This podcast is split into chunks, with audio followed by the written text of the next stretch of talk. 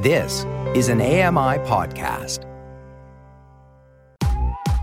I'm Kelly McDonald. I'm Ramya Amuthan, and this is Kelly and Ramya. Isn't it convenient that we have a round table? Well, it's actually oval. Just saying. The blind guy feels it now, goes, well, I don't know. Well, I guess it is oval. Kind of oval. And here we go, ladies and gentlemen, as we settle on back for the round table. It's always fun to get a, a, chance to do different things with the roundtable, and we've been kind of playing around, experimenting, and had some really great conversations. We always love that with it. It's an open conversation, and today I've handpicked the uh, items to talk about, and uh, just pretty straightforward roundtable for sure. We welcome in our guest for today to join Ramya and I, Alex Smythe, of course, AMI TV reporter over on uh, uh, Now with Dave Brown. He's settling in over there, and uh, what the hell else have you been doing these days, Alex? Uh, well, not too much uh, uh, there, Kelly. You know, I just got back from uh, a week of vacation, so absolutely not too much uh, recently. But uh, yeah, we got a few different things in the works that we're working on with now, so it's a fun new ride. Did you decide to go caving or anything? no, I, I did not. I, I lied on a beach in Aruba with some nice cold drinks on a hot sandy beach. So that was the extent of my last week. Wow and the most he did regarding caving is dig a little hole in the sand. Um, kind of curious, Alex. Let's start kind of sharing this conversation. And I know I've had this a bit with Grant as as he adapts as well to working with our team. Um, give us the goods. What are the adapting goods that you've had to kind of start to formulate being part of a live show every day as opposed to researching, taking the, the time, getting things together, booking the guests, and going on maybe a documentary or an AMI This Week shoot or, you know, what what has it been like with the i don't want to say change of pace i don't want to assume anything as to how you guys see it coming from what work you were doing to now mm-hmm. working on the daily grind of the of the live show yeah, so it definitely is a change of pace. Uh, I I think that is accurate, just because you know having done what I did before in terms of my workflow and everything, I I was doing things more ahead of schedule. I, I was down the road. I would work on one major project or a couple major projects at a time, but in in the live environment, as you and and Ramya and everyone are so uh, aware of, it's like you got a daily show you're prepping for. You're you're going out. You're trying to find guests to to fill in certain slots you have on the show. So I, I'm still able to lean on my experience of you know chasing down different interviews and and subjects, things like that that I can uh, do with the show. And then it's it's being present, being live on air at 9 a.m. in the morning. That was probably the hardest adjustment. I will say I am not necessarily a morning person. I I enjoyed being able some days to get up at 8:30 in the morning and be ready for work at nine. This time I, I got to be prepped. I got to have all my scripts ready. I got to be presentable. I'm on camera at 9 a.m. So that's certainly uh, a big change for me. But I'm getting there. I'm I'm I'm getting into the flow of things and. Uh, you know, we have um, there's always people going away on different vacations, so it's like filling in those roles and those gaps when they're gone, on top of your own duties. It's uh, it's it's a lot of work, but it's it's also an exciting, uh, interesting environment to be a part of. I used to get asked that. Why would I ever, when I was wanting radio when I was a kid, people say, "Oh, why do you want to do that? Not TV."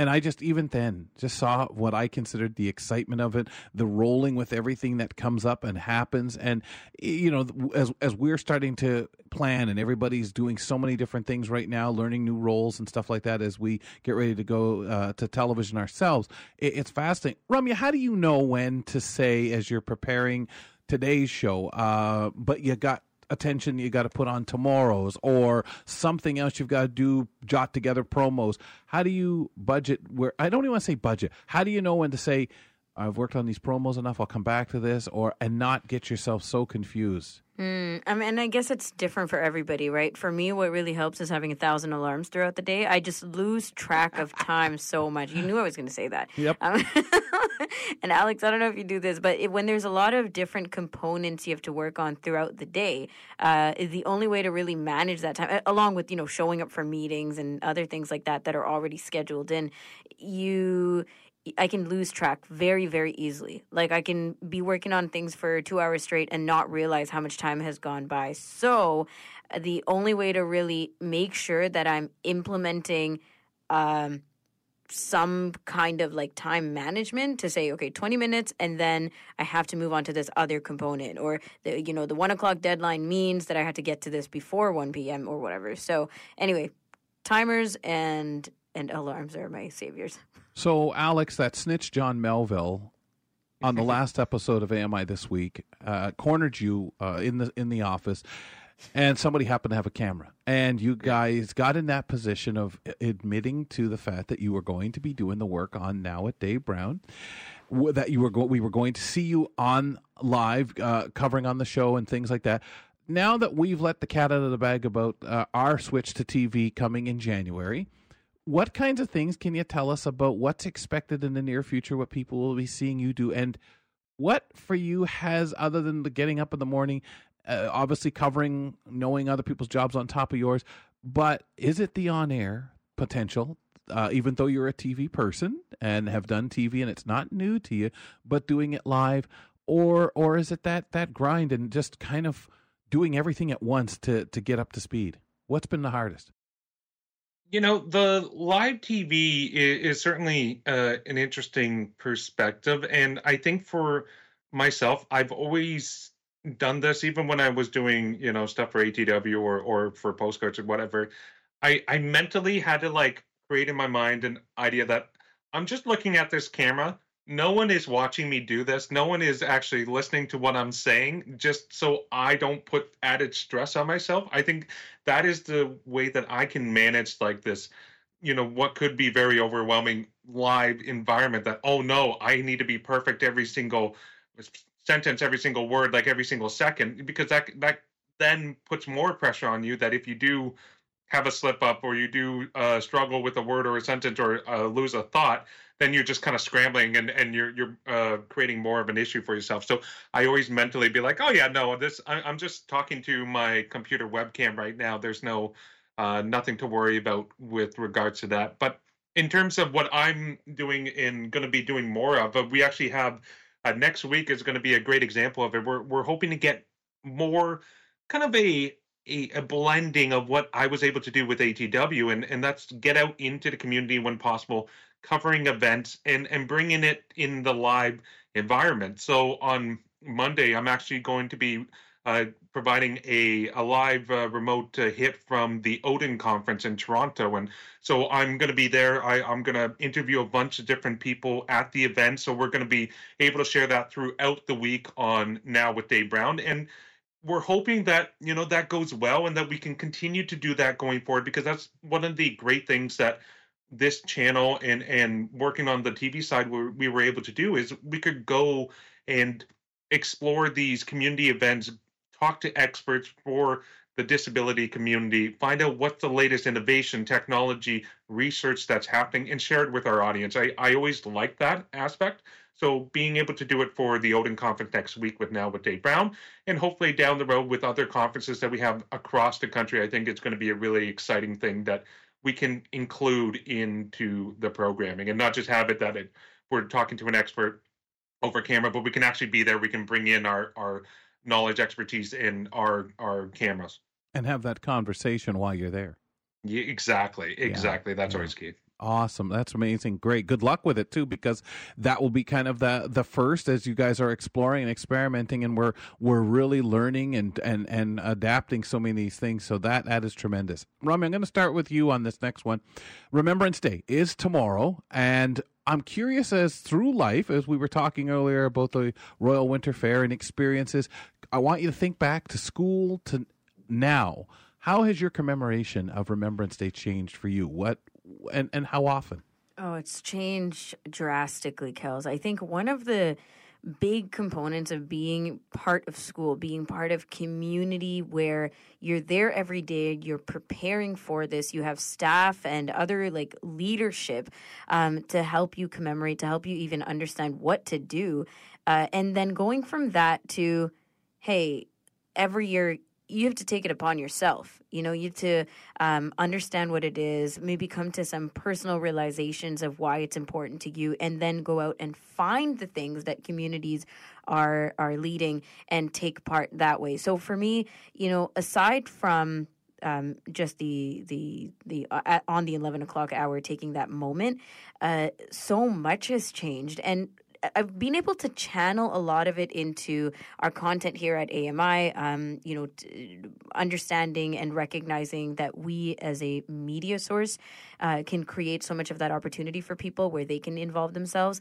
But it's very, very different from being in school and going and having assemblies and gathering uh, and taking part in choir or other performances uh, and just it being in solidarity with so many other people.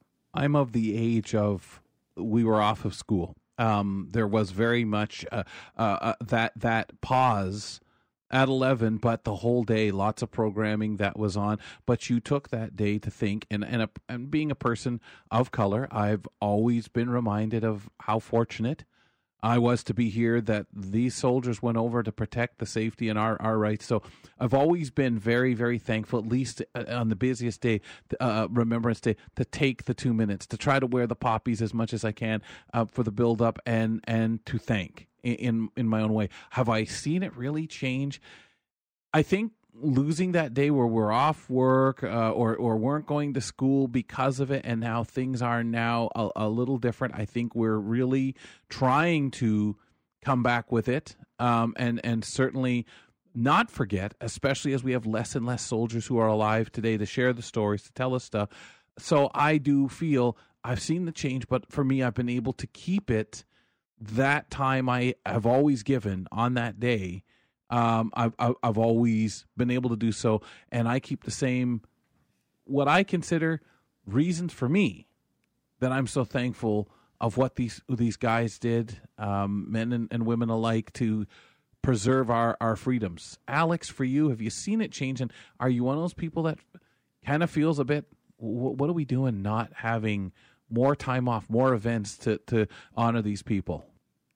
Yeah, absolutely. You know, I I'm certainly of the mind that we we have the day to commemorate, you know, the sacrifices that these brave men and women have have made for for us and our country for you know uh, for since the Confederation, and it's like we already have some provinces that make it a full fledged day that you have it off. You can reflect. You can uh, commemorate and celebrate it in the way that you you see, uh, deem fit. And I I agree with Ramya because that was how I was kind of raised. Was you had the school assemblies, you know, you had. Uh, I remember in high school, uh, it would be every time they would bring in a, a bugle player at uh, for uh, for the ceremony, and and it was always very touching. But as soon as you you leave that structured environment, it it now falls upon you to find a way to celebrate, to commemorate. And I always try to when I can. It's it can be difficult just depending on you know what your circumstances if you're working and things like that especially if you don't have the opportunity to uh, take those that time and, and reflect. So I, I would definitely be in favor to have the day that we can take the time commemorate celebrate it in in our own way. And there's so many different ways that you can do that and so many oh, different oh, yes. ceremonies that you can go to. And each one is unique and different because anytime i think of remembrance day now i was very fortunate uh, a few years ago to go and visit Juno Beach, and that was just something that was wow. very powerful. And I I wish I had more time to spend there. But every single time I think of Remembrance Day now, I think of Juno Beach. I I think of the the markers there that commemorated the soldiers who who died on that beach, and it always kind of sticks with me. And it's like, okay, I need to reflect. I need to remember why they were there. Mm-hmm. I remember that as a child, seeing the crosses um, on TV when uh, you know they read the poem and yeah, it, it, with my vision where it is now, that is one of the things that I think of remembrance, and I always think of the vast shot. And I think at that age of four or five years old, how much I realized, oh my goodness, these are people's graves, mm-hmm. so far mm-hmm. from home. Yeah. Um, a Western Michigan library uh, is feeling some heat from residents library in Jamestown Township outside Grand Rapids has LGBTQ materials on its shelves. Some residents are opposed to that, and the library has lost most of its funding with the latest rejection of the renewal of a property tax millage that was defeated as part of Tuesday's general election. And now the library will lose 84% of its $245,000 budget. A conservative Christian group called Jamestown Conservatives urged residents to vote no on the millage, citing concerns the library was grooming children with books containing explicit material and LGBTQ themes. Todd Ant, ABC News. So we talk about banned books, Ramya. We've talked about it um, on this program, and you know, some people's. We all have our viewpoints. Here, when I hear something like this, again, being low vision, it's not like I run around in the public library checking out what I've got on the shelves that I could pick from. I know there's stories of all kinds, um, fiction, nonfiction, so on. But I always thought that you, to check something out, there was obviously like movies, like shows, a rating system. So if you're too young, you're you're not checking that book out. Um, that there's you know walking through to see what people are doing, whether they're harming books or not. I'm not sure I'm correct here um, because I understand some people may disagree with some of the content in a public library, but I guess my view is, yeah, but if you're younger and there's certain things you're not to be seeing, you shouldn't be seeing them even in the public library, just like a theater. Yeah, but I mean, I think it's a bit different from saying something like uh, you can't be watching movies that are, you know, PG 13 or rated R or whatever if you're a kid, right?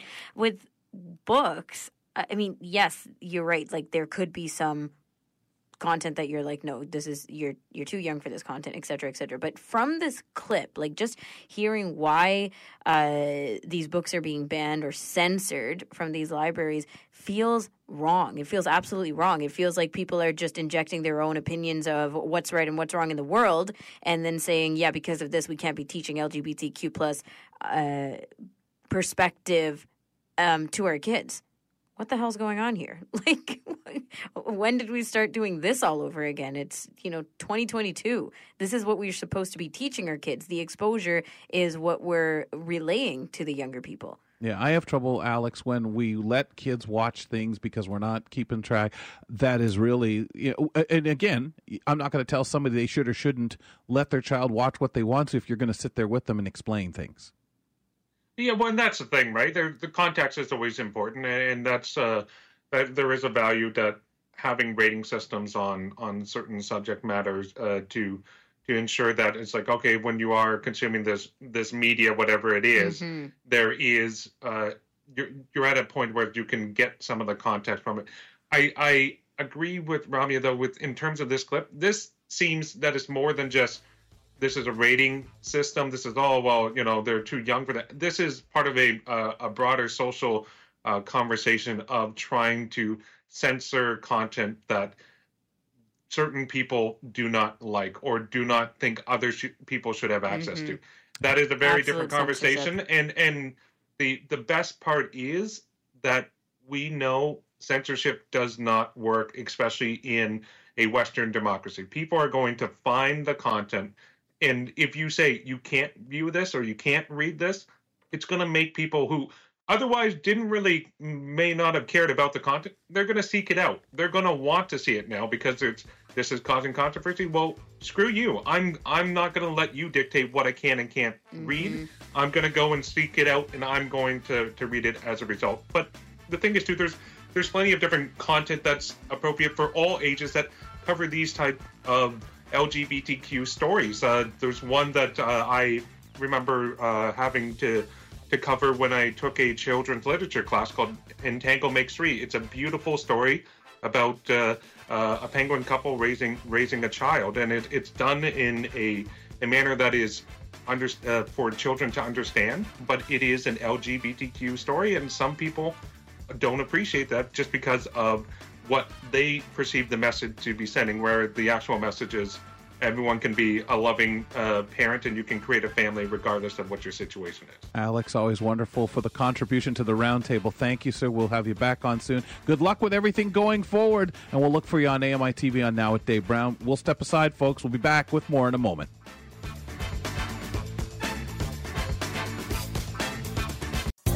Hi, I'm Ramya Amuthan. Join me weekly for AMI Audiobook Review, the podcast that explores new titles, introduces us to famous narrators, and updates what's hot at the Center for Equitable Library Access. Download episodes of AMI Audiobook Review from your favorite podcast provider.